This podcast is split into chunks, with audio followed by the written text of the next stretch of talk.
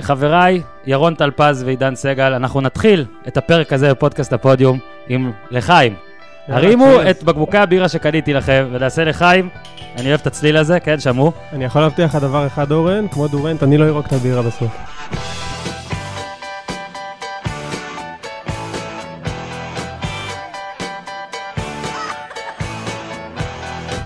ברוכים הבאים לעוד פרק של פודקאסט הפודיום. רגע, אני אקח שלוק. אותו אנחנו מקליטים ממקום ידוע או לא ידוע באבן וירול בבית וואלה, והשעה היא שעה שמותר לשתות בה בזמן עבודה, למרות שיש כאלה שיתנו שמותר לשתות בכל שעה. אז שוב, אלן ירון טלפז. אבל באוקלנד קר, בוקר עכשיו. אתה יודע שעכשיו להגיד, אם אתה אומר לי שיש לי 10 שניות להגיד מה השעה באוקלנד ומה השעה פה, אני לא יודע. אבל תודה ירון, תודה שבאת. עידן סגל, תודה שבאת. בוא נתחיל בככה. ירון, כמה שעות ישנת הלילה? היה לי לילה טוב של 4. 4 זה טוב, סגל? לי היו 2 סשנים של שעתיים כל אחד. אז סבבה, אז לי היה 0 לפני המשחק, אבל אחרי המשחק נתתי בערך 4, עד שפתאום בבית שלי נהיה ג'ונגל בלתי מוסבר. 6-7 שעות של פיינל 4. כן, אז זהו, אז אני בכלל, ירון טלפז, שטוב, הוא איש NBA מלא שנים, בשנים האחרונות במכבי, כבר ציינו בפרק האחרון שהיית שאתה סמנכ"ל שיווק יוצא. נכון. אז אתמול לא ראיתי אותך, אני לא יודע אם היית או לא היית. הייתי כאוהד. היית כאוהד, לא ראיתי אותך, אבל אני כן השוויץ שאני עשיתי אתמול 13 שעות רצופות של כדורסל, ברמות אחרות, נהניתי אבל מכל הרמות. התחלתי כבר במשחק הראשון של ירושלים נגד ראשון לציון, המשכתי למכבי חיפה, מדיחה את האקסיט שלך. התכוונת כאוהד זה מכבי או ש... כאוהד מכבי, ישבתי, כן. אז מכבי חיפה הדיחו אותך, אולי אפילו ניגע במשחקים האלה, יש מצב, יש מצב. ואז בלילה ראינו באמת הדבר הגדול הזה שראינו. עידן, אני ראיתי את זה איתך. ניסינו לא להחליף יותר מדי דעות, נכון? כאילו שיהיה קצת טרי לעכשיו. ירון, בוא נתחיל איתך, ובוא נתחיל קודם, לפני שאנחנו בכלל מדברים על מקרו והגדרות כלליות והכל. כן היה משחק, כן היה משחק בעיניי אדיר כמו כמעט כל המשחקים בסדרה, אפילו אפשר להגיד כולם. בוא רגע נדבר על המשחק הזה. אז בעצם קליבלנד עשתה קולות של כמעט, זה היה בלדעתי ברבע השני, נכון? ואז גולדן סטייט חזרה. מה הכי הרשים אותך במשחק הזה? מי הכי הרשים אותך במשחק הזה ספציפית? תראה, קודם כל ברור קווין דורנט, אבל כמובן שמיד אחריו זה אנדרי גודלה. מהרגע שהוא נכנס, ובעצם ברגע שפצ'וליה יורד, אז יש יותר שומרים טובים על המגרש, למרות שפצ'וליה הוא איש חזק, ונבחרת ישראל עוד תחווה את זה, אבל הוא זז לאט, ואיגודלה הגיע, ואתה יודע מה, דורנט עם כל המחמאות על המון דברים שהוא עשה, כל הסדרה הזו, כולל ההגנה, בשני המשחקים האחרונים הוא לא היה טוב בהגנה. לברון חגג עליו גם במשחק הקודם, בחגיגה הכללית של קליבלנד, וגם הלילה, עד שאיגודלה הגיע לשמור עליו.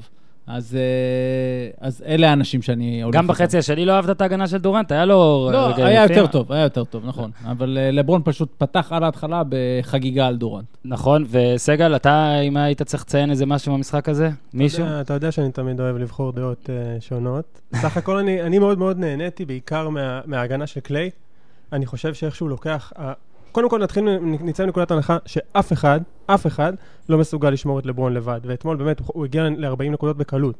אבל ההגנה של קליי לאורך כל הסדרה הזו, על השחקנים, על קיירי ועל לברון ובהחלפות, היא פשוט מטורפת. אני יודע שאתה לא רוצה שנלך למקרו, אבל אני... לא, תראה, אני הכנתי ליינאפ, ואנחנו ננסה לשמור את המקרו, אבל ברור שאי אפשר, אז כבר אני אומר, אל תעצרו את עצמכם, אם מדי פעם יש לכם מערת מקרו, רשעים. אני פשוט אומר שברגע שיש לך 4 אולסטרים כאלה, אי אפשר שלא להתחיל לדמיין מה יקרה בסוף 2019, שקלי משתחרר ומגיע לשוק, ואולי זאת היא הנקודה היחידה בעיניי שתוכל לעצור את המכונה הזו. ירון, איתך דיברתי לדעתי בפעם האחרונה שהיית פה, שאלתי את השאלה האם זה ירגש, האם אליפות תרגש. ואני הייתי בטוח מה זה הייתי, כאילו אתה יודע, כל שחקני גולדן סטייט כבר לקחו אליפות, כאילו, הגדולים של גולדן סטייט כבר לקחו אליפות. מה עם ג'וול מגי? נכון, הגדולים, להוציא את ג'וול מגי, לקחו, ודורנט מן הסתם תהיה ההתרגשות שלו, אבל כן יש את המטען הזה של מטען האוהד שכולנו סוחבים, של הוא הצטרף לקבוצה הכי חזקה, אולי זה פחות ירשים. אני חייב להגיד, התרגשתי, אמנם אני סאקר, קל לי להתרגש, אוקיי, התרגשתי כאילו, אני מתרגש שבני יהודה זוכה בגביע, אני מתרגש מדברים. כן התרגשתי שהוא חצה את קו החצי, שהיו עוד 55 שניות, שדעתי זה סי בהכרה במשהו שקרה, כאילו, אני זוכר שנוביצקי ירד מהמגרש כמה שניות לפני, ואני זוכר את לברון על הספסל, חוגג באליפות הראשונה שלו גם 10 שניות לפני, 5...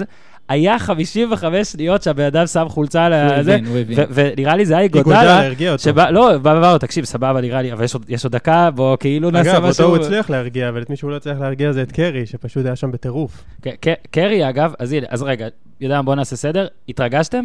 התרגשת? כן, אני כמוך בעניין הזה, ואנחנו לא צריכים להתנצל על זה שאנחנו סאקרים, חנונים של ספורט, לא יודע איך שתקרא לזה.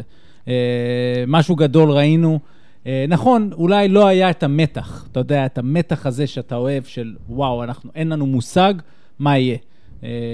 ידענו שזה מה שהולך להיות, ועדיין איננו מהדרך, ואני חושב שגילינו עוד משהו בסדרה הזו, שנגיד, החטאה של שלשה פנויה של קייל קורבר ברבע השני, היא קריטית. זאת אומרת, אני זוכר שכשזה קרה, וראיתי את זה ואמרתי, זהו, הם לא יכולים לנצח. זאת אומרת, ברבע השני, אם זה לא, כי אם יש לך הזדמנות, וקליבלנד פתחה טוב, כמו שאמרת, ואתה לא נותן בראש שם ולוקח את הצ'אנסים האלה, אתה משלם על זה בגדול. אז היה משהו אחר בסדרה הזו, שמהרגע הראשון, זה כמו תופעת השתי דקות האחרונות של הכדורסל. שהכל חשוב. אני גם באמת חושב שלבוא ולהחתיק כדור מול גולדן סטייט ווריורס האלה, זה פשוט תוך 8 שניות אתה מקבל סל בצד השני. זה דבר שאי אפשר להגן מול זה. פשוט אסור להחתים מולם. ואמרתם על קרי, קרי גם שהיה ככה בחגיגות לדעתי, התקפה אחרי ההתקפה המדוברת, הוא גם, אחרי שהוא כן קלה שלשה אחת שהיא הייתה מדהימה, הוא כבר הלך הצידה, זרק שלשה שהיא נראה לי קצת מעליבה, והכל פגש בקרש למעלה, אני לא מצליח, כשאני רואה את סטף קרי, אני כל פעם משנה את דעתי בין באמת בחור למרגש, לבאמת, בואו, הוא קצת ילד עדיין. הוא מאוד ילדותי. כמו ילד, הוא מאוד ילדותי, גם לפעמים שהוא ברע, גם לפעמים שהוא עושה דברים רעים, גם לפעמים בעיבודים. המגבת על הראש, שהוא הלך לישון, באחד המשחק. כאילו, הוא מאלה שיעשו שכיבות סביחה, אז מה, מכבי זה נכון בדרבי? כן, כן, כן. באוסישקין זה עוד היה, לא? עם שרס, כן. אז כן, אז זה נראה שקרי גם עושה דבר כזה. אבל זה שחקן שבא למוטט לך את הרוח עם השלשות האלה שלו, וגם בטרשטוק ובשטויות. לדעתי גם המשחק אתמול, התחיל עם כמה זה, החטיא הרבה עונשין, הרבה של סטף, 3 זריקות לדעתי זה 12 מ-15, שזה בושה. כן, 80% מהקו, מה הוא יעשה עם זה? איך הוא יצליח לשווק את עצמו? אבל זה כן היה המשחק שלו, עד שדורנט באמת נהיה מטורף בעיניי. קרי, בחצי הראשון קרי החזיק אותם.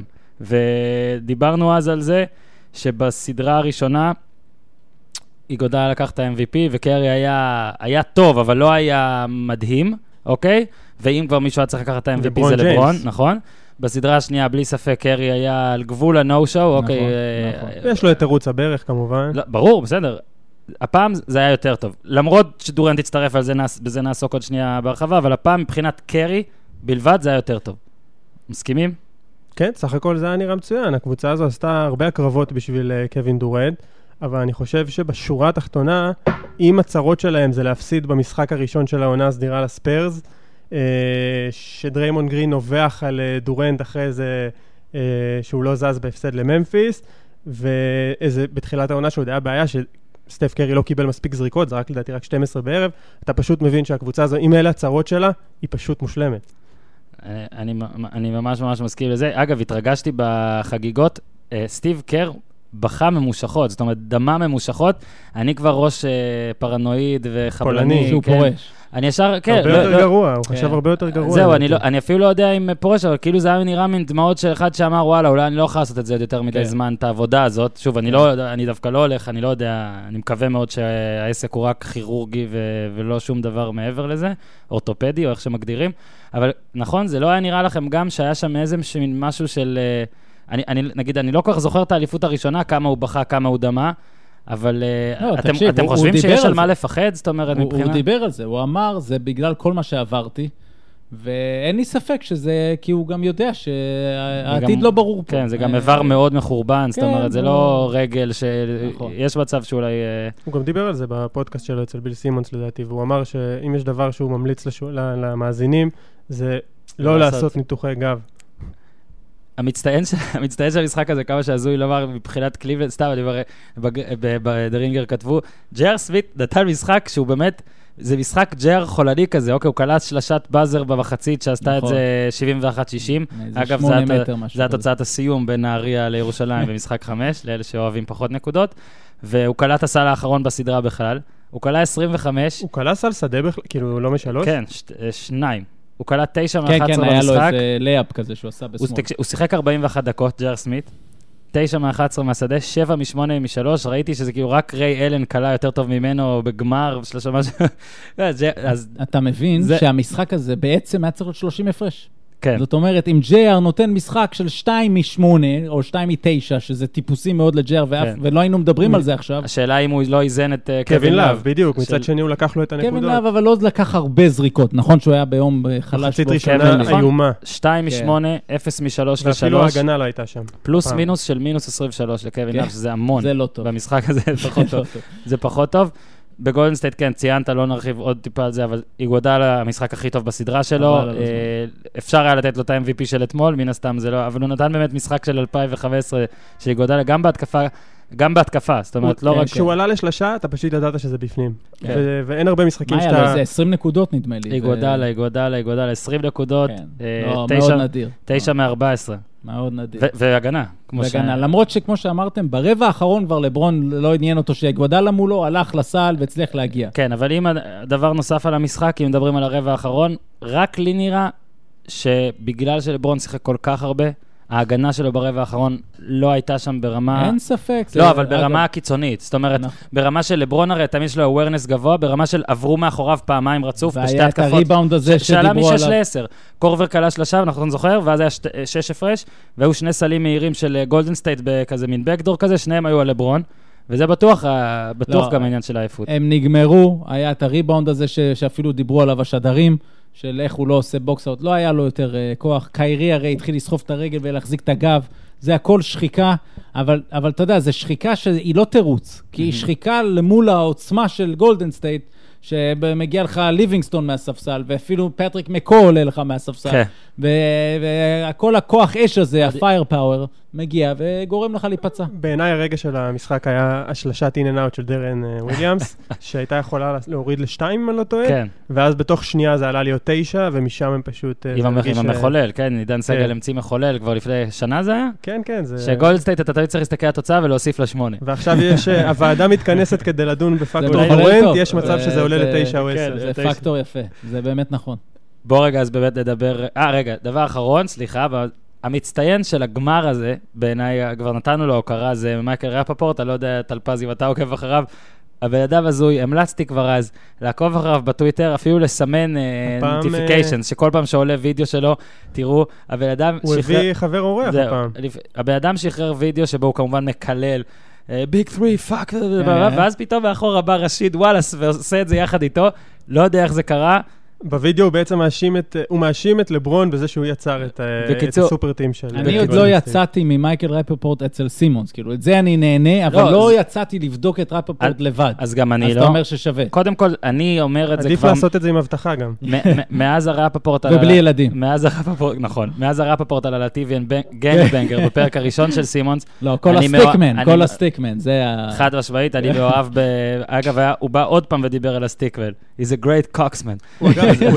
הוא התחיל להשיק חולצות. אם אתה רוצה, אתה יכול לקנות. לא, אני חושב שבאמת, עזוב שהוא היה כן מפורסם ולפני זה, אבל כשחקן הרי הוא לא איזה טופ קלאס, והוא גם עשה את ה-30 for 30 שאנחנו אוהבים על ניו יורק, אבל אני חושב שבסימונס משהו קצת התעורר בו, יש לו עכשיו גם פודקאסט משלו, הוא מופיע כל הזמן בפוקס, ואני לא יודע אם גם ב-ESPN, אבל נראה לי שעדיין הוא...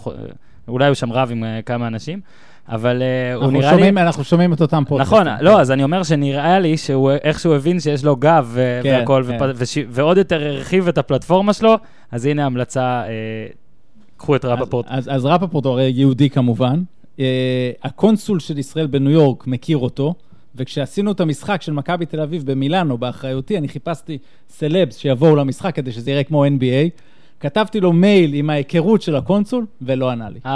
כי הוא אוהב NBA. באתי להגיד לך... בוטום ליין, הוא אוהב NBA. תזמין אותו לפודקאסט הזה. זהו. רפפורט איבד המון נקודות זכות עכשיו. כן, אני קצת פחות... סקופ או רפפורט, יש לנו סקופ. בואו נדבר קצת בהרחבה, ואני אתחיל בזה.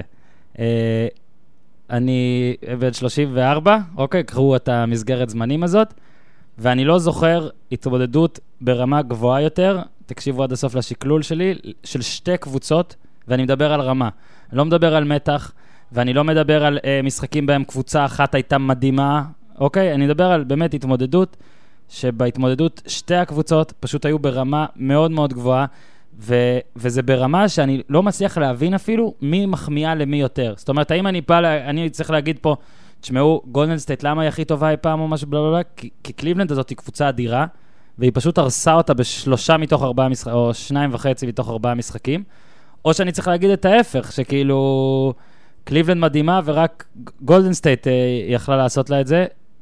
מה, איפה אתם עובדים זה? גם ביחס לרמה, מה ראיתם, מתי ראיתם ספורט קבוצתי, דו-צדדי ברמה גבוהה יותר, אם ראיתם? אני חושב שהכדורסל הולך לכיוון מאוד מאוד מאוד אסתטי, מאוד יפה, הכדורסל הוא די מדהים, אבל בעיניי הסיפור הוא גולדן סטייט, קליבלנד הייתה שם, היא הייתה בתמונה, היא הצליחה להחזיק מעמד, אגב, אני, כל מה שנשאר לחשוב זה מה קורה עם קיירי ארווינג, אגב מופיע למשחקים 1 ו-2, אבל בעיניי הסיפור בסופו של דבר זה ה-16-1, בסופו של דבר זה הקבוצה ההתקפית הכי טובה שראינו בהיסטוריה. אני כמובן יותר נהניתי מספרס 14, אבל היא קיבלה את מיאמי כבר אחרי 3 גמרים שחוקה לגמרי, ואת גולדן סטייט, אתה ראית איך שהיא יוסיפה את דורנט למיקס, נתן לה בדיוק את האנרגיות שקבוצה שמגיעה ל3 גמרים רצוף צריכה, זה היה פשוט מדהים. סך הכל הכישרון, וגם את זה סטיב קר אמר אחרי זה, אני מסכים איתך, זאת אומרת... בשני הצדדים. כן, אם אתה מסתכל, אתה רואה פה קיירי ולברון, כך כרגע, אתה יודע מה, הרביעה של גולדן סטייט, אתה מדבר פה על כולם הול אוף פיים, זאת אומרת, ומעלה אפילו. פלוס 3 קלעים מהטופ 10 בהיסטוריה. 3 קלעים בטופ של כל הזמנים. אז אני חושב שאם קליבלנד הייתה, זאת אומרת, נגיד, אם לא הייתה גולדן סטייט וקליבלנד לוקחת עוד אליפות, אז היא אלופה ראויה מאוד.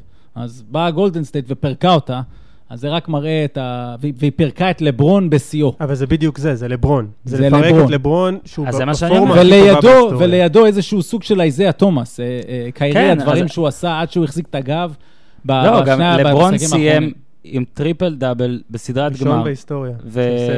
ושוב, עזוב, אנחנו כבר דיברנו על זה שבסדר, זה שזה 10, מה זה משנה אם זה 9, כאילו ללכת דווקא על הטריפל דאבל.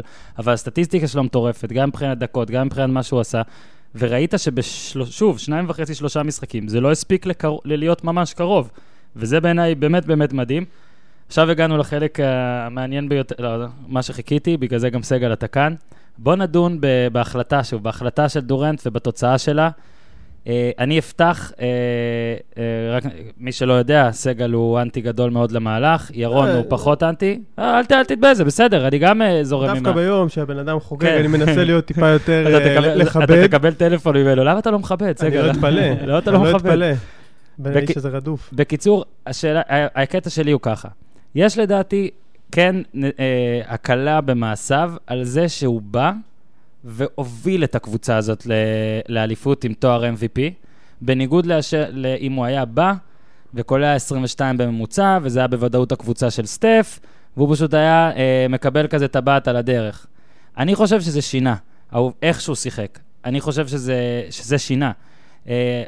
בוא תגידו לי, סגל, הפעם אתה תתחיל, כי אתה, האם זה שינה? אתה עדיין עצבני על המהלך, וזה בסדר. אני לא עצבני, אני מוחזב.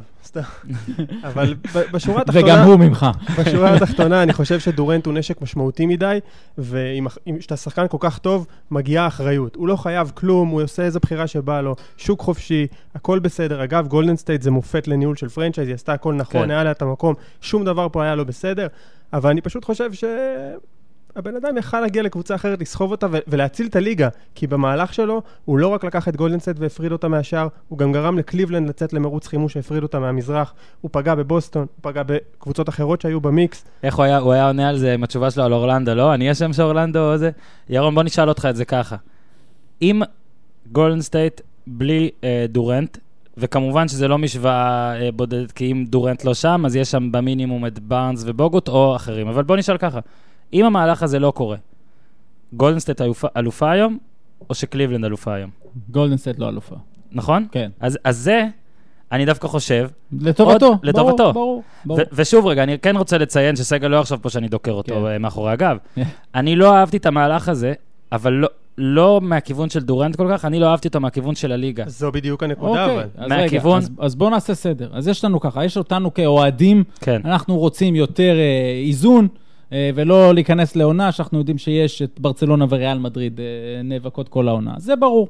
מבחינת הליגה, יש תקלה של הליגה, שנגרמה בגלל ההקפצה הזו, הנדירה בתקרת השכר, וקראתי היום שהיו כאלה, שהיו טענות בליגה, בין קבוצות, שנגד הליגה, שהיא לא עשתה מספיק מול ארגון השחקנים, כדי לשכנע אותם.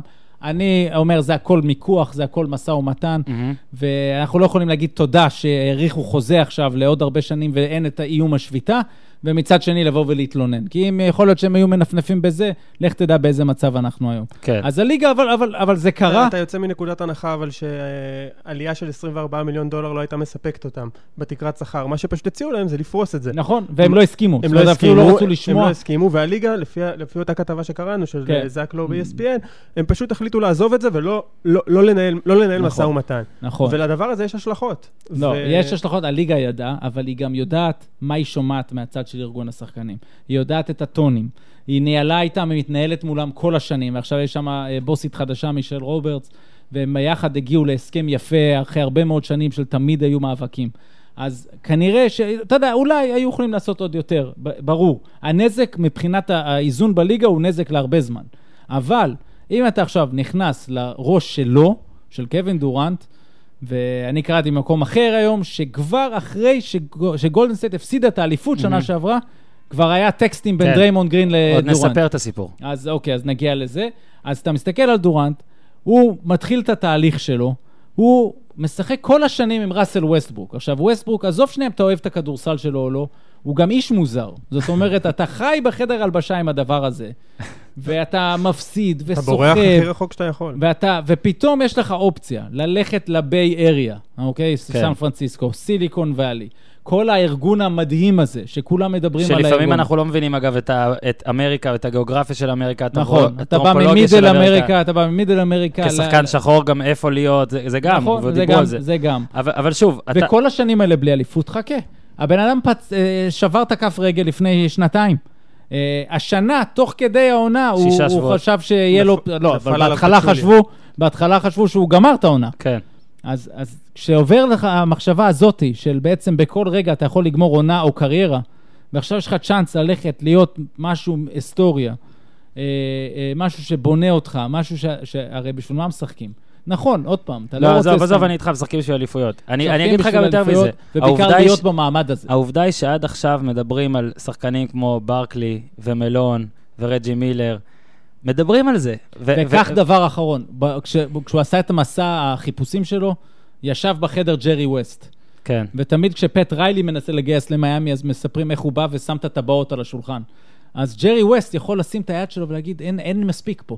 יש פה אבל רק... הוא צריך להאשים את ביל ראסל. לא, אז הוא אומר שהיו לו הזדמנויות ללכת לקבוצה אחרת ולנסות לעמוד מול ביל ראסל עם איזשהו סופר טים אחר, והוא אמר לא, הוא היה נאמן ללייקרס, והוא מתחרט על זה, והוא גם כן דיבר באיזשהו פודקאסט לא מזמן, והוא אמר, אני עשיתי טעות, ואת זה בדיוק הוא אמר לדורנט, ואז הוא אמר, אל תעשה את הטעות שאני עשיתי. אני מסכים לגמרי, אני רק רוצה להגיד דבר אחד, הכל נכון, הכל בסדר, הכל צודק, אבל אני רק מבקש דבר אחד, פרופורציות על האליפות הזו, פרופורציות בכלל על הקבוצה הזו, היא קבוצה מדהימה, היא קבוצה מטורפת, היא משחקת כדורסל מושלם, הכי טוב שראינו, אבל... זה מאוד חשוב מידת הקושי, זה מאוד חשוב שמשחקים שם כל כך הרבה שחקנים טובים. זה באמת גורם רק לקחת את זה, טיפה לנשום לפני שמתפוצצים עליהם. עוד מעט, זה נושא שעוד ניגע בו גם בניהול של הקבוצה, ויש לי גם מה להגיד על הדבר הזה. אני רוצה שנייה להישאר בקטע של דורנט. ה-MVP, אוקיי, בדקתי, מבחינת נקודות, 35.2 למשחק. בואו תראו מי מעליו, אוקיי? בהיסטוריה, ה-MVP זה מאז ג'רי ווסט, מאז 69 דעתי. ג'ורדן מקום ראשון, ג'ורדן של 93.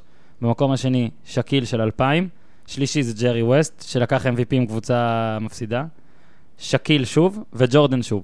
זאת אומרת שהוא במקום השישי הכללי, ובכלל יש רק 3 שעשו יותר.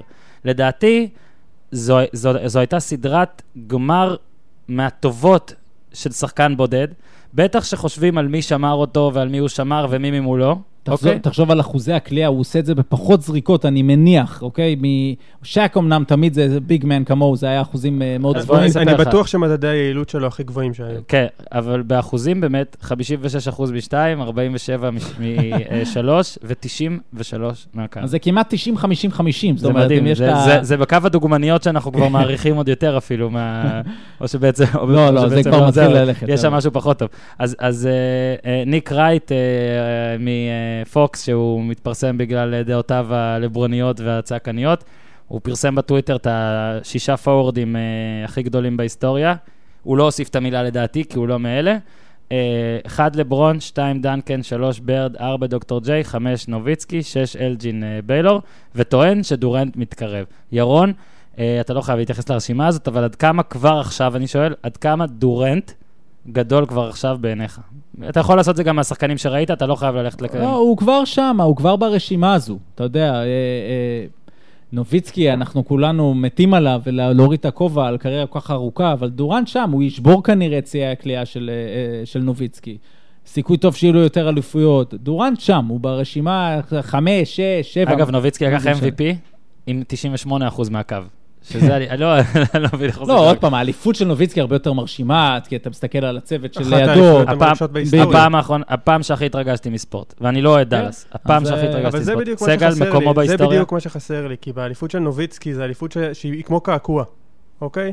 והאליפות הזו היא נהדרת, אבל עם כמה שדורנט נתן סדרת גמר שהכניסה אותו לקונצנזוס, זה האליפות שהיא על גולדן סטייט, זה האליפות של קבוצה שכבר היה לה אליפות, היא דהרה ל-73 ניצחונות, והוא הצטרף אליה, וזה מאוד שונה. הוא הצטרף שהם לא לקחו, אבל זה כן שונה קצת, לא?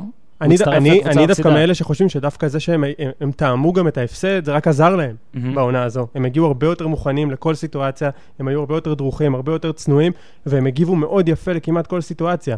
אני חושב שגולדן סטייט הזו היא קבוצה נדירה שלא הייתה פה בחיים. לא רק 4 אולסטרים, גם הסיטואציה. כי הלייקרס הגדולה שהייתה אז, היא הגיעה מגנבות בדראפט, שג'יימס וורטי ומג'יק ג'ונסון, ואת פריש ומקל הביאו ככה, ושקובי היו לבד, ומיאמי היא קבוצה שהתחילה מאפס. הם התחילו שם, מי נשארו שם? אסלם, צ'למרס, וייד. הקבוצה הזו הייתה מוכנה, והם הביאו את השחקן, שהשתלב שם בהרמוניה מושלמת, והכי התאים להם ביקום. אז זה גם לזכותם, לא? נכון? זה מאוד לזכותם, גם בקטע של האופי. בדרך כלל אתה לא רואה כוכבים שמסכימים לחלוק את התהילה, מה שנקרא, עם כוכבים אחרים, כשהם בגיל 20 וזה חלק מקרא לזה, המילה culture תמיד, שאנחנו שומעים עם מועדוני ספורט, התרבות שיש בקבוצה הזו, האופי של שלושת הכוכבים, שרצו עוד כוכב, וגם האופי של דורנט עצמו, שהוא בא לחלוק, כי הם ידעו שיש מטרה אחת, להגיע לרגע הזה, אז זה גם לזכותם. בוא נלך רגע לשאלה הישראלית, כי דיברת על האופי ועל הכל. אתם בטוחים שאין בסטף טיפת, לא יודע, קנאה, קנאה זו מילה חזקה מדי, אבל כן כזה, כאילו דורנט כן אמר גם, קראתי שהוא אמר, זאת הקבוצה של סטף, שזה יפה שאתה אומר אחרי שאתה לוקח. גם סטיב קר תמיד מתיש את זה אגב. אז זהו, אתם אין שם סיכוי כאילו לקטע של אגו, משהו קטן בבית. קלין גרבנין. אני צוחק שאני אומר את זה. משהו קטן בבית מול המראה לפעמים, יכול להיות שצובט קצת, אבל אתה יודע, הוא לקח אחד, קרא לזה לבד בלי, נגיד, דורנט, עוד אחת ניסה ולא הצליח, עכשיו הוא הצליח, והוא מבסוט, אבל... הם גם לדעתי כולם יודעים שאם הם ירצו את ההזדמנות והחליטו שהם רוצים לפרק את החבילה, הם יוכלו לעשות את זה. הרי גולדן סטייט כבר היא משלמת המון. עם כמה שמנסים לתאר פה את הסיטואציה, היא משלמת הרבה כסף, היא הולכת לשלם עוד יותר כסף, ואחרי שדריימונד גרין וקליי תומפסון יסיימו את החוזים שלהם, היא לא תוכל לשמור את כולם. היא לא תוכל. כי... השאלה היא מי... קודם כל, היא תוכל לדעתי כלכלית. כרגע זה נראה, נכון, היא תעלה מעל $400 מיליון עם המיסים ועם הכל. אבל זה מעניין אותם? זה אמור לעניין אותם? 400 מעניין, כי אז אתה כבר מפסיד תפעולית.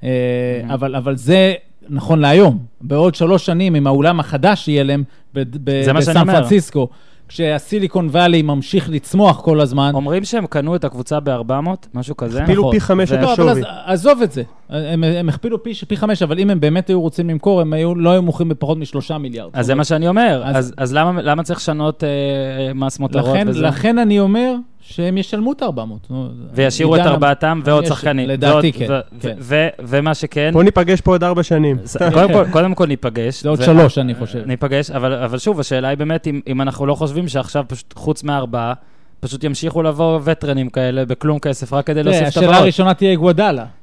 סגל הציע אתמול שיואינג וברקלי ומילר וכל אלה שלא לקחו, פשוט יירשמו. למה לא? תרומה לקהילה. אגב, ראית את דיוויד ווסט, את השמחה שלו, זה עוד אחד, לא רק ג'וון מגיע. אגב, הגיע לו אתמול. חוץ מהטכנית המטומטמת שהוא יצר שם, כמעט הרס מונאיתום. נשקו שם, אגב. הוא וטריסטן תומסון נתן שיקה שם. שמע, טריסטן נוגע בקרדשיאן, אני חושב ששם זה יותר לכאורה בריא. טובים, קרדשיאנס טובים בישראל, אני יודע. בקיצור, אז באמת גם לווסט באמת הגיע.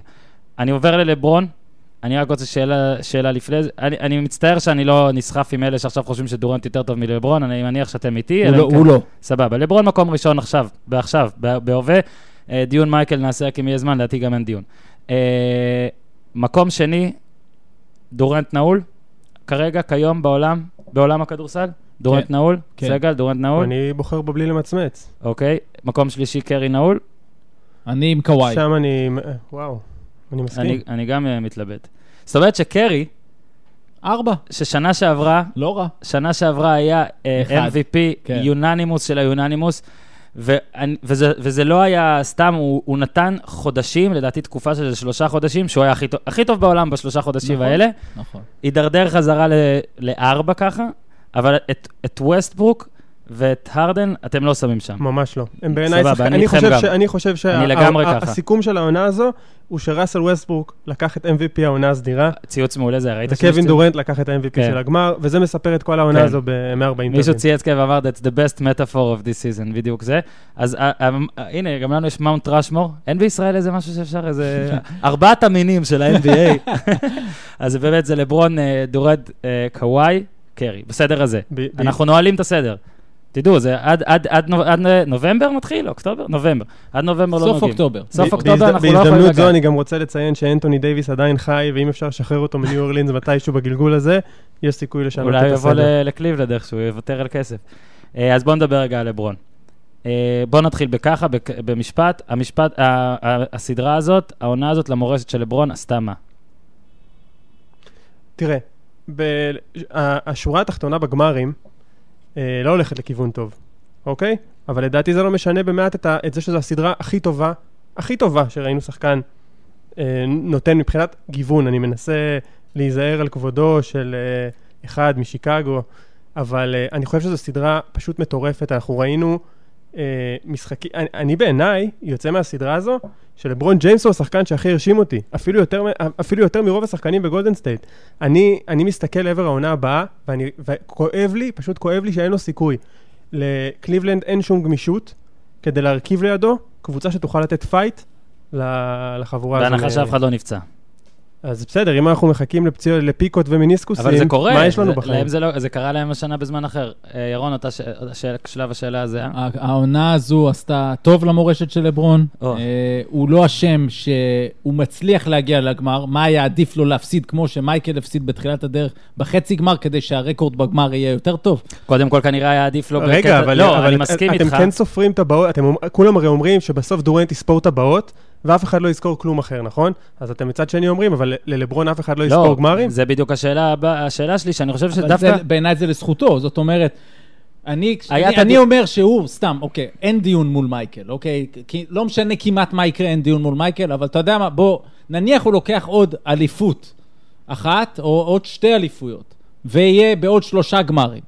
אז אתה בא ואתה אומר, 5 תארים, ועוד 10 גמרים או 11 גמרים. 8, אתה יודע, עוד 6 הופעות בגמר. אני אגיד לך מה הקטע. אז רזומה כאילו יותר, אתה יודע. אני אגיד לך. פשוט יותר רחב. קודם כל, היה את הדיון הזה בדיוק בפוטבול על מונטנה בריידי. שמונטנה לקח 4 אליפויות. ולא הפסיד. ובריידי עכשיו עם ה... שבריידי לקח את ה... עכשיו יש לו 5, שהוא לקח את הרביעית, אבל היה את הדיון הזה. שהוא גם הפסיד פעמיים, אז היו כאלה שאמרו, הוא הגיע ל6 סופרבולים. איך יכול להיות ש4 מ4 יותר טוב מ4 מ6? כי אתה נתת עוד שלבים וזה. הקטע נראה לי במייקל, האחר, הוא שכמו לברון, שניהם בהתחלה לא הצליחו, אבל מייקל, מהרגע שהוא הצליח, להוציא את הפרישה, ששוב, אנחנו לא באמת יודעים מה היה שם, זה גם היה יתרון שלו, אגב, שפעם התקשורת לא הייתה, טוויטר לא היה, פייסבוק. אם מייקל היה משחק היום, באמת זה היה מצחיק, כאילו כל פעם שהוא בקזינו, היום מצלמים אותו ומעלים את זה, כל פעם שהוא עם מישהי או שמשהו קורה, אני לא מאמין לקונספירציות. לא, לא, יכול להיות, נכון, יכול להיות, אבל אני אומר שמייקל, מהרגע שהוא היה שם, ושוב, זה יכול להיות שגם הייתי, בגלל שהייתי קצת יותר צעיר, אבל כבר בסשן השני שלו כבר לא הפסעתי משחקים וראיתי הכל, הייתה מין הרגשה של בלתי מנוצח. וזה מוסיף משהו. זה מוסיף משהו, ושוב, מאוד קשה להשוות יריבות, מאוד קל לזלזל ביוטה הזאת, מאוד קל לזלזל ביוטה ההיא, בסיאטל. יוטה, אגב, היו לה, כאחד שחרש NBA לייב איתה, היו לה 10 שחקנים שלפעמים היו מחליפים את כל החמישייה, והחמישייה השנייה אתה לא שם לב בכלל. אוקיי, שהיה להם את הייזלי וכל החבר'ה. והיו עוד קבוצות טובות מאוד בתקופה. רגע, והוא לא הגיע למשחק 7 אפילו. אוקיי, אף פעם. תקשיב. לא לדבר על מועמדות להדחה כמובן, אבל הוא אף פעם לא הגיע למשחק. מייקל ג'ורדן לא מנצח את גולדן סטייט ווריורס 2017 לדעתי, אבל מייקל ג'ורדן גם לא מפסיד לדאלאס 2011 בחיים. נכון. 100-100. נכון. כן. אני לא בטוח שעדיין, קשה לי להשוות בין עידנים, אני חושב שכן היה... עזוב את העידנים רגע, אבל... לא, אני פשוט חושב שאם מייקל ג'ורדן היה משחק היום, הוא הכל היה שלשות מעולה. נכון. מעולה, פנטסטי כאילו, פסיכי. פלוס שאי אפשר היה להרביץ לו מכות רצח. נכון. קודם כל, נכון. אז בגלל זה קשה תשווה, וזה לא היה הרצון. שימו לב אבל שללברון, כשהוא היה עם 2-4 ו-2-5, אז היה נראה שהוא הרבה יותר, לא רוצה להגיד לוזר, זאת מילה חריפה מדי, אבל כן מין מפסידן כזה, ועכשיו הוא כאילו נהיה מין מפסיד מפואר כזה, ואני לא יורד עליו כשאני אומר את זה. Will be back, הוא אמר לי כאלה. כן, הוא כאילו המפסיד הטוב בהיסטוריה. אני לא זוכר אף פעם מישהו שמפסיד, ופשוט עושה את הסטטיסטיקה הכי טובה, משחק במין, אתה יודע, הלהילה שכזו, וכולם מחמיאים לו אחרי זה. תראה, יש לו כמה קטמים, יש לו את המשחק ההוא מול בוסטון בפלייאוף, יש לו באמת את ההפסד בגמר לנוביצקי. הקריירה שלו היא לא זהה לזו של מייקל, היא לא התפתחות ליניארית כזו, כמו של מייקל, של שלב אחרי שלב, ואז לא נוגעים בו רוצח. אפילו הבוקר שלברון היה מצוין, בכל זאת, אם הוא היה... על אנושי, עוד קצת, אז אולי הם היו גונבים את המשחק, או אולי את משחק 3 כמובן, הם היו לוקחים. אז תמיד אפשר לבוא ולהגיד, שאולי מייקל, במיינדסט שלו, היה משפיל גם את היריבה, גורם לה להיות פחות טובה. שובר אותם. שובר אותם, זאת אומרת, מייקל שומר על דורנט, אפילו עם הפרשי הגובה, דורנט לא גומר משחק עם האחוזים האלה. אין, בגלל זה אני פה איתכם. לברון, לא מייקל. אבל לברון הוא מג'יק ג'ונסון. אבל לברון הוא מג'יק ג'ונסון, ואולי אפילו שני. אני אומר עוד פעם, בדיון הזה, הטיעון שלי הוא, העובדה שהוא עלה לגמר והפסיד בו, לא זו הבעיה. לא זו הבעיה. יש בעיות אחרות שנתגלו במהלך הקריירה, בדיון המדהים הזה של הטוב בכל הזמנים.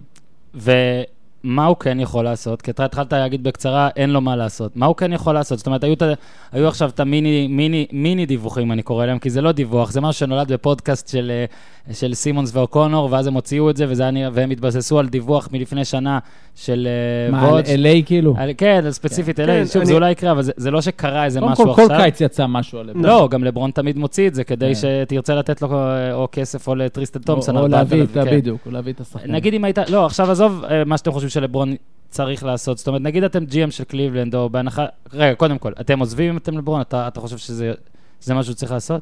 זה מאוד תלוי מה הרכיב הוא סביבו. בוא נגיד שכרגע אף אחד מאיתנו לא יכול אפילו לחזות מה קליבלנד יכולה לעשות, בגלל שיש לה בעיה מאוד גדולה בגמישות, וכדי להצליח לעשות מהלכים, היא צריכה להיות מאוד יצירתית, ואפילו עם טיפה מזל. אפשר להגיד שהיא מסביבה...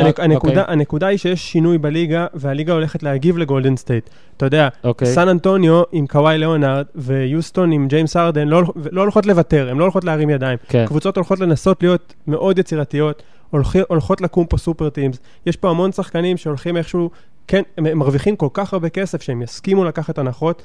הולך לקום פה משהו. להגיד שהוא ישתווה להרמוניה שאנחנו רואים בקטר הזה מאוקלנד, אני לא בטוח, אבל כל מיני, בוגי הולך לוול וביל בוושינגטון, זה לא תרחיש מופרך, שבוסטון תעשה כמה מהלכים מאוד יצירתיים, אבל השאלה הגדולה היא האם קבוצות ירצו לעשות מהלכים. רגע, אבל לברון בקליבלנד. אפשר להגיד שבעצם... אם בסדרה הקודמת לה וציל את עצמו לקראת הסוף, אפשר להגיד שבעצם פה הסוף יגרום לדמייז שלו? אני חושב שלברון בסך הכל, אתה יודע, עוד פעם, השאלה היא האם לברון הוא הג'י-אם של קליבלנד, אבל כנראה שהתשובה היא כן. התשובה היא נראה לי שכן, לא? מעניין לדעת מה הוא באמת חושב על קווין לב, כי הייתה לו סדרה מעורבת, בוא נגיד ככה, פלייאוף סך הכל טוב, ובוא נזכור שהוא קלעי שלשות טוב, קווין לאב, ויש לו הרבה דברים טובים, אבל אין ספק שחסר להם איזה פול ג'ורג', איזה ווינג כזה, שמסוגל לתת עזרה ללברון בכל השמירה על כל הקלעים האלה ודורנט. האם השתיים של לברון מספיק טוב? האם קיירי מספיק טוב? זאת אומרת, הוא נתן שני משחקים שגרמו לו... קיירי מספיק טוב. קיירי מספיק טוב. וווינר, וווינר, וקלאץ' ומה שאתה רוצה. שאתמול קצת זה, אבל שוב, זה גם בטח עייפות. הקריירה של קיירי יכלה להיראות מאוד כמו של כל שחקן ביקום הזה בלי לברון, אבל קיירי בעיניי הוא עשוי מהחומר של כל המלו... קזינס, הקריירה שלו הייתה הולכת לדעתי לכיוונים לא טובים, הוא היה מסיים קריירה מאוד לא איכותית בעיניי, ולברון הציל אותו, ולדעתי הוא לא יכול למצוא סיידקיק כמעט, סיידקיק כזה באף קבוצה בליגה. גם מבחינת אופי. כן, ואגב, קווין לאב בסיין אנד טרייד כדי להביא את פול ג'ורג' עם איך שהליגה הולכת ועם איך שהשווי של פול ג'ורג' נראה לאט לאט, זה לא תרחיש לגמרי מופרך. כאילו אתה אומר שאינדיאנה כבר צריכה אולי להסכים. אז גם עשו אבל קשיים על הסיין אנד טרייד כבר, זה יותר מסובך לעשות את זה, אם אני זוכר נכון. וגם אני לא יודע, זאת אומרת, אינדיאנה צריכה להבין ב-100% שפול ג'ורג' הולך כדי שהיא תרצה לעשות את זה, ואז להחליט שהיא בונה סביב קווין לאב, שזו החלטה בעייתית. ולקבוצות אחרות יש הצעות הרבה יותר מעניינות, לפיניקס יש המון נכסים, לליקרס יש המון נכסים, לבוסטון יש המון נכסים. בוסטון מאוד מעניינת פה בתוך כל הפאזל הזה. כן, אני מסכים, ובאמת יהיה מעניין, כי גם יש לה את כל הבחירות ואת כל זה, כי מסתכלים עליה כאל... זה פשוט לא נתפס, שיש לה גם את הבחירה של שנה הבאה של ברוקלין, שלא הולכת לשום מקום עוד שנה. זה פשוט לא נתפס בברוקלין לסטה כדי להביא את שני החטיירים. ואגב, שאתה מסתכל, ואני כל הזמן שאני ראיתי בסדרה הזו את דרון וויליאמס, אמרתי, הוא הסיבה. זאת אומרת, זה שילוב של דרון וויליאמס, בילי קינג הג'י-אם, ופרוחורוב, ששם את הלחץ. ואמר, חייבים לנצח, חייבים לנצח. ואז הם חשבו שדרון וויליאמס הוא פרנצ'ייז פלייר. ואז אמרו, אוקיי, אז צריך להביא לידו. וזה התחיל עם ג'רלד וואלאס בשביל מי שהפך לדמיין לילארד. ואז הטרייד הזה של בוא נביא את גרנט ואת פול פירס. ואז ג'ו ג'ונסון. ויחד עם ג'ו ג'ונסון שכבר שם, ולהגיד וואו, אנחנו יכולים, יש את דרון וויליאמס. שמע, היה רק חסר עליהם, הם היו צריכים רק בטרייד להשיג מכונת זמן, ואז הם היו קבוצה טובה. ואתה רואה מה נהיה מדרון וויליאמס גם. וואו, הוא באמת נפגע כבודו קצת. אבל במשחק שקליבלנד ניצחה, הוא קלה 5, מה נדמה לי, אבל הוא היה מעולה. וואי, דרון וויליאמס קולע שלושה. הריצה של גולדן סטייט בכלל, שנייה. קודם כל אלה 3 שנים חולניות, היא הפסידה רק באמת, כנראה שאם היא מובילה 3-1 ואתה מריץ את הסדרה 10 פעמים, כולל המשחק של דריימונד בחוץ בגלל השכב של לברון, גולדן סטייט מנצחת 8 פעמים את הסדרה.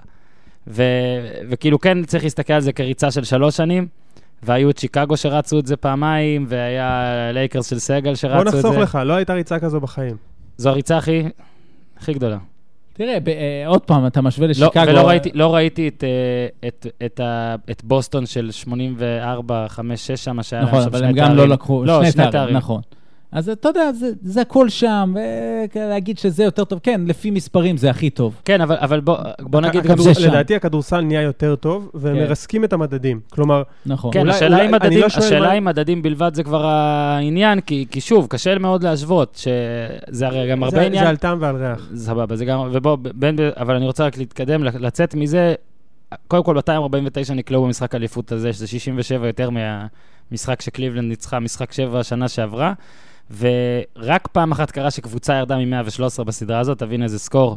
אנחנו נולדנו, התחלנו לראות NBA שהיה 88, 82 בין הניקס למיאמי ודברים כאלה. אתה זוכר, היו רבעים ראשונים של 17-15, וזה נראה הגיוני. אני כבר זקן שאני ראיתי את העידן של הרן and gun בשנות ה-80. אז אתה עוד ראית את ה-100 פלוס. נכון, ואז חזרנו ל-80 של שנות ה-90 שאתם ראיתם, ועכשיו אנחנו עוד פעם ברן and gun. אני זוכר שכשהתחלתי לקרוא NBA וללמוד על NBA, שזה היה, אתה יודע, עוד היה...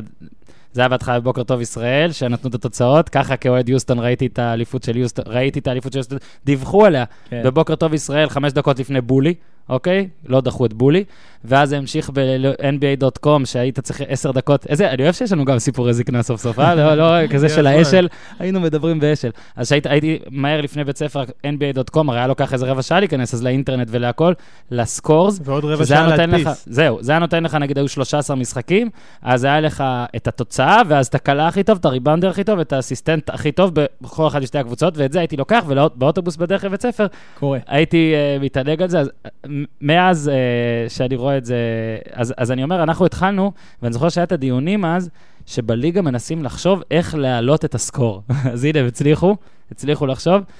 אחרי כל ההקדמה שלי על הסקור, אני רוצה לדבר על דריימונד גרין, כי לדעתי, כתבתי את זה גם היום בפייסבוק, שאני חושב שגולדנסטייט קבוצה מדהימה, נהדרת, הכל, הכל, הכל, הכל, היא היסטורית בזכותו.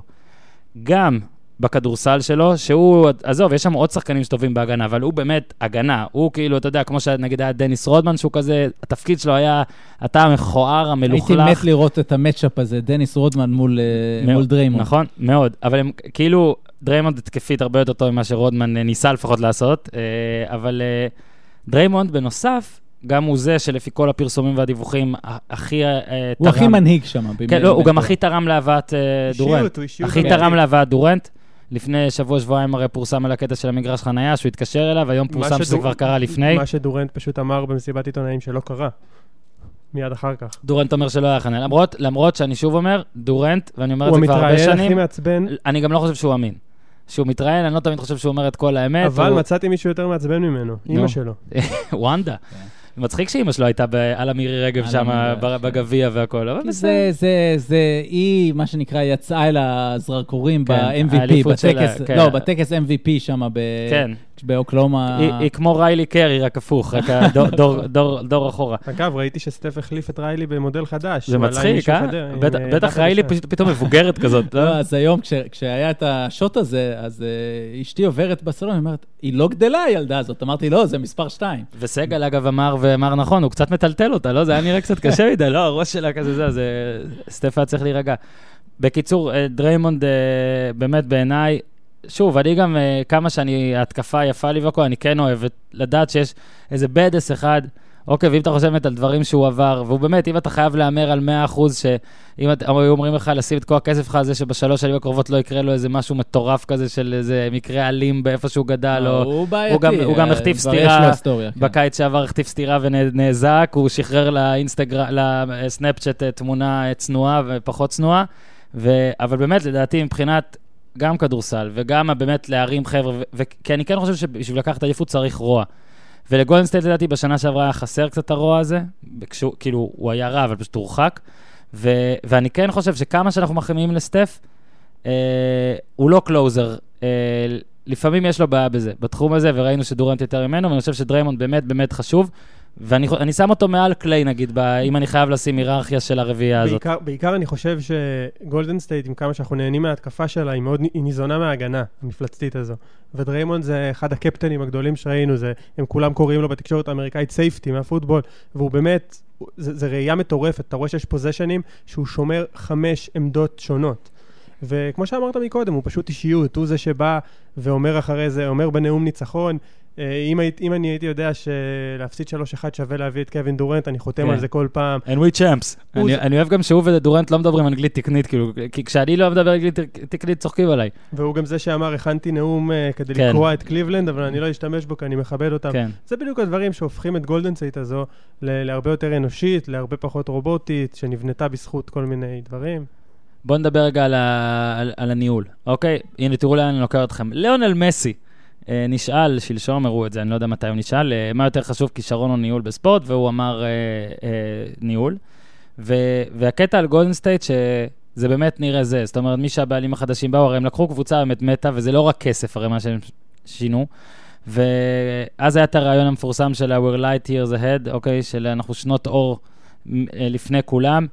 רעיון שכשהם הפסידו את האליפות צחקו עליהם, אבל אז שבועיים אחרי זה הם החתימו את השחקן הכי מבוקש בליגה והראו שכנראה כן הם light years ahead, וכל הארגון, ובאמת להביא את סטיב קר, שהם יכלו להביא הרבה אחרים, הביאו את סטיב קר, שזה גם פגיעה, שמה, זה רוקי, שוב, הוא היה צריך להיות עם 3 אליפויות בשלוש העונות הראשונות שלו. גם דיוויד בלאט יכול היה להיות עם אליפות. זהו, גם זה סיפור. זה סיפור, אגב, זה סיפור שרציתי... מה בלאט חושב בבוקר הזה, כשהוא רואה את המשחק? יודע מה, סבבה, רציתי למשוך את זה, בואו נעשה את זה עכשיו, ואחרי זה נלך לניהול. כנראה רוקד הורה.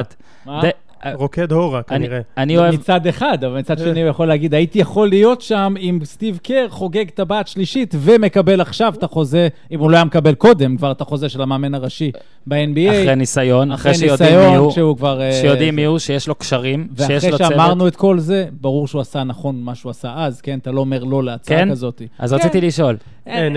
ההזדמנות הזאת, אנחנו נולדים לזה. אתה לא יכול להגיד לא להצעה למאמן ראשי בקליבלנד, כשכבר יש לה את קיירי, נכון שלא ידעו אז של לברון שם. כן, אבל זאת הייתה קליבלנד של בואכה כמעט לוטרי. לא אומרים לא לכזה דבר. זהו, ברור שבדיעבד... לא, בדיעבד פחות, בדיעבד זה רק מעניין, מגניב, זה לא, אי אפשר לבקר אותו על בדיעבד. אוקיי, אז נחזור לניהול, כי היו, כאילו, הנה, ושאומרים שגולדן סטייט זה כבר לא חוכמה, ויותר מדי, גולדן סטייט בחרה נכון, היא, אמנם, אני בטוח שגם היא עשתה, היו לה עונות, לא טנקינג כמו של קליבלנד, זאת אומרת, אני לא זוכר עונה שבה התרסקה עד למטה, אולי אני טועה, אבל היא בחרה, כל שחקן שהביאה הוא הרבה יותר טוב מהמיקום שהיא בחרה בו. אוקיי, תחשוב שאנחנו מדברים על זה, חוץ מדורנט. שלושת הכוכבים האחרים. סטף קרי בחירה 7, קליי בחירה 12, דריימונד 35. שאגב, משהו מצחיק, כמה שמחמיאים להם על הניהול, הם לקחו את פסטוס אוזילי מעליו, שזה תמיד... ברור, זה תמיד ככה, אבל הולך שגם ניו אינגלנד, שאומרים איך הם לקחו את בריידי, אבל הם לקחו 5 בחירות לפני בריידי, שהוא לא היה בריידי. אפילו ניו אינגלנד בעצמה, כן. כן, כן, אני אומר. בקיצור, ירון, וזה גם יותר התחום שלך, אם אתה יכול קצת לתת את דעתך על העניין, גם על הניהול ספציפי שלהם, וגם על אפשר להגיד, זה ישנה משהו בליגה, ישנה משהו בכלל בספורט, בקבוצות כדורסל אולי אפילו פה. אז אני חושב שזה צריך לשנות פה ובמקומות אחרים. צריך להבין שכשאתה מנהל עסק כזה, אז שווה להשקיע. ועוד פעם, קל לי להגיד, זה בדרך כלל, עוד פעם, מה אתה חושב? אני לא בעלים, אז זה לא הכסף שלי. כן. אבל שווה להשקיע, כי מה שהם עושים, הם מינו סמנכ"ל לעניינים רפואיים. זאת אומרת, יש את הדוקטור של הקבוצה, אבל יש סמנכ"ל שאחראי למחקרים ולהבין בהכל, והוא גם סוג של דוקטור כמובן. והם שיקמו את הקרסול המפורסם של סטפן קרי, ואגב, תמיד צריך את האלמנט של המזל שהזכרת קודם. עם החוזה. אז קרי עם ה...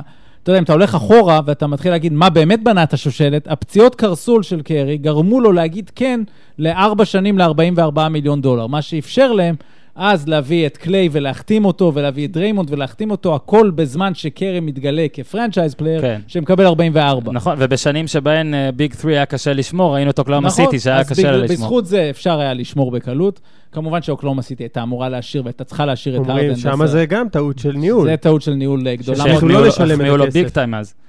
לא על הטרייד, אבל בעונות שלפני, על הגיוס ועל הדרפט ועל הכל. כי פרסטי מצוין, אבל הבעלים זה שעשה לו את הבלגן שם, ולא רצה לעבור בסנט את הלגז'רי טקס. וגם בוא נהיה כנים שכל אחד חשב שהרדן הולך להיות ג'ינובילי לעשירים, ולא הולך להיות... אתה זוכר מתי בחרתי אותו בדרפט בעונה הראשונה? ובעיניי ג'ינובילי לעשירים, גם כזה אני משאיר. רק תגיד לי ג'ינובילי אני משאיר. אתה צודק ב-200%. אבל אם נחזור רגע לגולדן סטייט, אז ההבנה הזאת, הם הכי מתקדמים טכנולוגית. כל האמצעים, הם בודקים, יש להם מצלמות על כל אימון, ואז הם יודעים מי עייף, ואז יש מניעת פציעות כמו שצריך. כל הטרקינג, כל הדברים האלה הם לפני כולם. ובאמת הבעלים, הטעות היחידה של הבעלים שנה שעברה ברעיון, זה שהוא אמר את זה. הם באמת light years ahead. אולי חוץ מסן אנטוניו, שאתה יודע, זה ארגון גם שאתה צריך להוריד את הכובע על כל בחירת דראפט שלהם. אבל הם באמת מתקדמים. ובנוסף לכל זה, את מי הם הביאו לייעוץ? ג'רי ווסט, סטיב נאש השנה. זה פשוט מטורף. זאת אומרת, כשאתה מביא את האנשים האלה, אתה מקבל למשהו עוצמתי. הם בנו לא רק סופר טים על המגרש, הנה הכותרת שלנו ליום הזה, סופר טים ניהולי. זאת אומרת, כשמגייסים את דורנט, אז יש לך את הטלפון מנאש, ויש לך את ג'רי ווסט בחדר, ואת השחקנים, ואת בוב מיירס שכבר... כג'נרל מנג'ר הגיע, הוא היה סוכן שחקנים, אבל כבר פגע בכל מה שהוא עשה עד עכשיו, והוא יצר את החברות הזו עם סטיב קר, שדיברנו על זה בפוד הקודם. כן. אם יש לך ג'נרל, כן, ג'נרל, זה בסדר שג'נרל מנג'ר קובע הכל, אבל הכי טוב זה שהם באמת עובדים ביחד. וזה מה שיש שם, ואז יכול מייק בראון לאמן חודש וחצי, וזה מצליח, ולוק וולטון לעשות חצי עונה מטורפת כמו שהוא עשה. אז פשוט מלמעלה זה מתחיל, ומהרכישה של החבר'ה האלה, הם יודעים לעבוד. טוב, נראה לי את פרק ה-NBA אנחנו מסיימים, כמעט גם את הכל, כי נעשה עוד כמה דקות רק של משהו אחר, אבל אתה רוצה רגע להרגיע את סגל אוהד לייקרס עם איזה תחזית אופטימית לגבי הלייקרס שלו, שלהפך שאין לך משהו. אני רק רוצה להגיד שלנו יש גם, ללייקרס יש גם GM שהיה סוכן, ללייקרס יש את לוק וולטון שאימן בווריארס. רק בגלל זה העליתי את הנושא הזה. ואולי תוך 5, 6, 7, 20, אף פעם, גם אנחנו נהיה הווריארס. אני אגיד משהו, אני חושב שאם מג'יק ג'ונסון, ויש לי תחושה ייתן לרוב פלינקה לעבוד, ורק מדי פעם יפריע, כאילו יפריע, כי הוא מג'יק, עם תחושות הבטן שלו שאני סומך עליהם, למרות ש... ועם ציוצים שעממים. כן, יש לו, היו לו הרבה ציוצים לא טובים של כל מיני חוות דעת, אבל אם הוא ייתן ברוב הזמן לפלינקה לעבוד, כי הוא מנוסה, הוא מכיר תקרת שכר ואת כל הדברים האלה, אז אני חושב שגם הלייקרס ילכו למקום... וכשאמרת שצריך לשכנע אנשים ובשולחנות ובזה, מג'יק זה אחלה פנים שיהיו לגייס.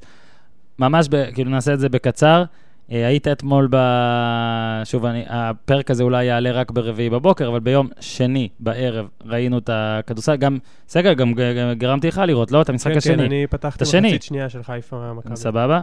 אז בוא רגע נתחיל, כן, בוא נתחיל, מי פייבוריט לידך, אירון? מי פייבוריטית? כאילו ירושלים בגדול, חיפה הרשימה אתמול בהיכל בערב, לפני שיצאתי, כבר היו כל מיני לחשושים של זה שווה לגמרי. אני בטוח, אני בטוח, לדעתי הווינר, אני לא בדקתי, אבל לדעתי באימורים ירושלים כן תקבל עדיפות של כמה נקודות טובות, ובכל זאת איך אתה מרגיש, היית שם קרוב, ראית כל העונה, אתה ראית משחקים נגד השתיים? יש לירושלים יתרון כמובן בכישרון, יש שם בעיה שאני חושב שהם יודו בעצמם במהלך העונה בנושא שאם באים אגרסיביים מולם, ומובילים מולם. זאת אומרת, סף השבירה שלהם, היכולת לצאת ממשברים. מקבי, אני יכול להגיד, מקרוב, בגמר גביה, באה לתת מכות, והייתה אגרסיבית, ואני חושב שזה נתן תטון שם באותו משחק שמקבי לקחה. חיפה היא כזו, אבל בכל זאת, הכישרון בצד של ירושלים, וגם אני חושב שאחד המפתחות שלהם זה דייסון. ומאז שהאוול הגיע, זה מאפשר בדיוק. להם לשחק עם דייסון יותר, ואז כמובן קינסי שחקן אדיר, זה נותן להם עוד יותר כישרון. קודם כל אני חושב, ואני לא ראיתי המון השנה, אני התחלתי רק בחודש האחרון ממש לראות את כל המשחקים, וגם התחלתי לנסוע למשחקים, שנגמר כבר הכדורגל. אני חושב שקינזי, מה זה אני חושב? קינזי הוא השחקן הכי טוב בליגה ממה שאני ראיתי, אוקיי? דיברנו פה פעם אחרונה על קווינזי מילר, אבל נראה שזה היה יותר הרצליה, לא נראה, עובדתית, אתמול הוא לא היה טוב, אז ככה נראה. ואגב, קינזי היה עם קווינזי שנה שעברה בכוכב האדום, והיה מרשים גם שם. אז זהו, שוב, כי אני כן אוהב הגנה, אני חושב שהוא הגנה, הוא שחקן ההגנה הכי טוב, הכי מוכשר, אבל אני כן אומר שאם יש משהו מקצועי שאתמול שמתי לב אליו, זה שאוול בא כישראלי, ועכשיו שלושת הגרדים שלהם משחקים שם זרים בחוץ, בעיה אם קוראים לך בר או יותם, אבל אם אתה סתם מבחוץ או עד ירושלים, לראות אותם זה טוב. אני אגיד לך את האמת, נהניתי מאוד. נהניתי משני המשחקים, מאוד קשה, אני שוב אומר את האמת פה, כי אנחנו בקטע של כנות, מאוד קשה לראות כדורסל ישראלי בזמן של סדרת גמר NBA כזאת גם.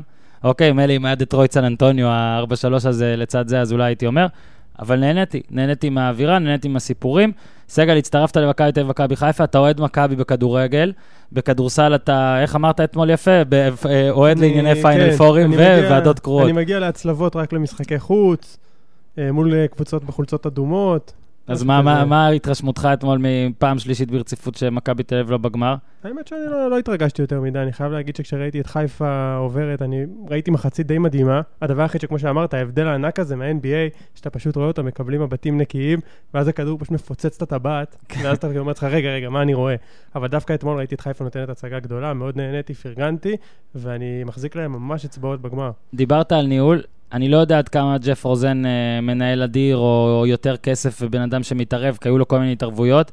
הוא מינה מאמן שכשהוא מונה כולם צחקו עליו, זה כאילו היה מין טביביזם כזה שאתה מביא מישהו רק כי הוא זול ובמערכת ודברים כאלה. אבל אתמול כשדיברתי איתו, אני פשוט כתבתי את הטור של פינקני וניסיתי קצת לברר, והתלהבתי מאוד מהכור היתוך החיפאי הזה, שיש להם מקסיקני ויש להם אמריקאים, ויש להם את דיברטולומיאו שהוא אמריקאי אבל איטלקי מוצא יהודי, ויש להם יהודי מוצא רוסי, יש להם שם הכל. ואז הגיע עיתונאי אחר ואמר לג'ף, שאל את ג'ף כזה, אתה הסקאוט הכי טוב בליגה? והוא אמר, לא, הוא הסקאוט הכי טוב בליגה, ג'ף, והצביע על הארגנטינאי ברודסקי. אתה עושה כן עם הראש, כנראה אתה מכיר, אני לא הכרתי עד לפני אתמול, וברודסקי, לפי שיחה אחת, ולפי שהוא הסביר לי איך הוא לקח כל שחקן, ופינקני הוא לקח אותו, שלפינקני בין 33, אז היה 32, היו 18 קבוצות קודמות בקריירה, ב-14 שנים 18 קבוצות, שאם אני GM אני כנראה מסתכל ומפחד, אבל מזל שאני לא GM והוא כן. אתה יכול לספר קצת עליו ובכלל על הבנייה של חיפה, מה שאתה רואה ויודע? תראה, ממה שאני יודע, קודם כל כשהם הביאו את פינקני, זה היה אמצע עונה, בעיה אחרי ששחררו את מיטשל, שגם הוא שחקן עם כישרון אבל עם בעיות. הם לא חשבו שפינקני הולך להיות טוב כמו שהוא היה. הם קיוו שהוא יהיה בסדר. זה, אתה יודע, אז כשזה הולך ככה, אז תמיד צריך לתת קרדיט לסקאוט, אבל ברמה, אם אתה מסתכל באופן כללי על השנים האחרונות, על השנים של ג'ף במכבי חיפה, ורגס מרשים, כן, מרשים מאוד. תמיד יש פגיעות. זאת אומרת, הם יודעים לפנות לשווקים אחרים. זה צריך לראות. לאו דווקא יקרים, גם דנטה סמית הביאו. נכון, גם דנטה סמית היה שם, והם עושים דברים אחרת, ודיברטולומאו זה סיפור אדיר, זאת אומרת היכולת שלהם לקחת שחקן וגם לפתח אותו, ושוב, זה יכול להיות שאנחנו מדברים פה שטויות, יכול להיות כי אנחנו מהצד, אולי זה מזל. מה רע בשטויות? כן, אולי זה מזל, אתה אומר הבירה והכל. קצת שטויות לא הרגו אף אחד. אבל אם אתה מסתכל תכלס, מה שנקרא במבחן התוצאה, בא שחקן שאף אחד לא יודע מי זה, ואף אחד לא יודע להגיד את השם שלו, והוא אולי היום הכוכב הישראלי הכי טוב בליגה. ואגב, כמו... וגם השיטה, כי מכבי חיפה הגיעה ממקום שמיני, ועדיין כן. קוראים הרבה דברים. ג'ף אמר דבר אחד שכולם הסכימו איתו, זאת לא קבוצה של מקום שמיני, זאת לא הייתה צריכה להיות קבוצה של מקום ראשון, אבל זאת הייתה קבוצה שאמורה להיות מקום רביעי חמישי, ואיכשהו היא דרדרה למקום השמיני. זו קבוצה לא צפויה באופן עקרוני, באיך שהיא שיחקה רוב. מה צריך לקרות ירון כדי שיחזור להיות סדרות? זהו, רציתי להגיד, בוא נחזיר את הסדרות. אבל כאילו כולם אומרים, אז מי מתנגד? מי עדיין מתנגד? זאת אומרת, ראינו שמכבי חיפה הייתה טובה יותר אתמול, היא לא גנבה, זאת אומרת שבסדרה... מכבי חיפה לא מתנגדת. אוקיי, אז כאילו מכבי חיפה לא מתנגדת, מכבי וירושלים בטוח לא מתנגדות, זאת אומרת שהליגה הזאת עדיין נשענת על 9 קבוצות, שחוץ מלהחליף 15 זרים בשנה ולעשות תקציב קטן ו100 תועדים. אני אגיד עוד משהו, וזה כן מההיכרות שלי והקרובה לעבודה. שמעתי טענה לפני שנה שהסיכוי לקחת אליפות יכול לעזור בגיוס של ספונסר, אוקיי? אז קודם כל היה לי מעניין אם היה אפשר לראות את הנתונים. מה ראשון לציון למשל הכניסה יותר העונה? אני משער שאתה לא תראה את הנתונים האלה. אוקיי, ומה הכניסה יותר העונה לעומת עונה שעברה? אבל גם אם היא הכניסה יותר, ההכנסות מסדרות... עוד 3 משחקים נגיד בממוצע? לא, לקבוצה בערך... עזוב את זה, קח את 4 שמגיעות לחצי הגמר, ועכשיו אנחנו מדברים על סדרות. זאת אומרת, יש לך, כן, אז עוד 3, כן, במינימום. עוד 3, ואז עוד 3, זאת אומרת, צריך הכל, עוד 9 משחקים, אוקיי? עוד 9 משחקים. קח את ההכנסות האלה, תיתן לכל הליגה, כמו שהפיינל 4, בדיוק. תן לכל הליגה את כל מה שהם קיבלו, תוסיף לזה עוד קצת. טלוויזיה גם. כן, הטלוויזיה בטוח מבסוטית, שהיא משלמת המון על זכויות שידור.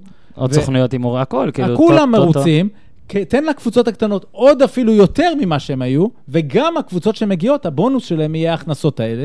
זאת אומרת... גם ראינו שלהוציא את מכבי נגד הרצליה, ששוב הרצליה באה פצועה, הסדרות היו בסדר. ומעל הכל יקצר את העונה הסדירה. זה גם צריך כדי לעשות. עכשיו, הטיעון הזה של, תראה, זה יופי, יש אלופות שונות כל השנים האלה, סבבה, עשיתם משהו, זה עשה את זה, עכשיו לכו לסדרות, עד ששוב... לא יודע, אם יקרה שפתאום תהיה איזו קבוצה כל כך דומיננטית, אז אולי תחשבו על זה עוד פעם. אבל בשנים הקרובות בטוח... הקטע של הפיינל 4 גם היה לדעתי יותר מהרצון ליצור תחרות, היה ליצור קצת גיוון בהיסטוריה. ונוצר הגיוון הזה. זהו, נוצר זה כבר הרבה שנים. ולדעתי עכשיו צריך לחזור, צריך כן לעודד את ה... שכבר, אתה יודע, גם שוב, מכבי תל אביב באמת יצרה פער ענק משאר הקבוצות, גם עם היורוליג וגם עם הכל, אבל זה כבר לא מה שהיה פעם, אתה יודע, שאמרו רשות השידור והקבוצה של המדינה והכל. עכשיו לדעתי כן, העסק יותר פייר, אפשר כן לנסות ליצור איזשהו משהו, ושוב, כל מי שאני שומע הוא בעד סדרות, ככה שקשה לי להבין. הבעיה היא שכל מה שעכשיו אמרנו, אמרו בדיוק לפני שנה. זה מה שאני אומר, מה זה שנה? אני חושב שזה אמרו הרבה שנים. בבירור שנה שעבר, כי גם היו סדרות מצוינות, ירושלים, הפועל תל אביב, היו כמה סדרות שכולם אמרו איך אין את זה, ואוקיי. טוב, בליינאפ שסידרתי עוד אתמול, אמרתי שאני אדבר קצת על נבחרת ישראל בכדורגל, אבל אני לא מצליח להניע אותנו לשם. אנחנו נייצר איזה פורום לפני, מה זה, מקדוניה ואיטליה, אלוהים ישמור. אנחנו נדפדף הלאה. ממש תודה. תמה עונת ה-NBA, נעשה הארדקור לדראפט, לא יודע, נעשה כבר איזה משהו. ירון טלפז, ממש תודה שבאת. סגל, אנחנו שומרים על הקלטה כל פעם בלוקיישן אחר, אני לא אבטל את זה, ויש מצב שפעם אחת אני אפתיע אותך ונעשה את זה באוקלנד. שתמיד נדבר על שושלות של קווין דורנט וג'ף רוזן. יאללה, עד כאן הפעם, פודקאסט הפודיום, תעשו טוב, ביי.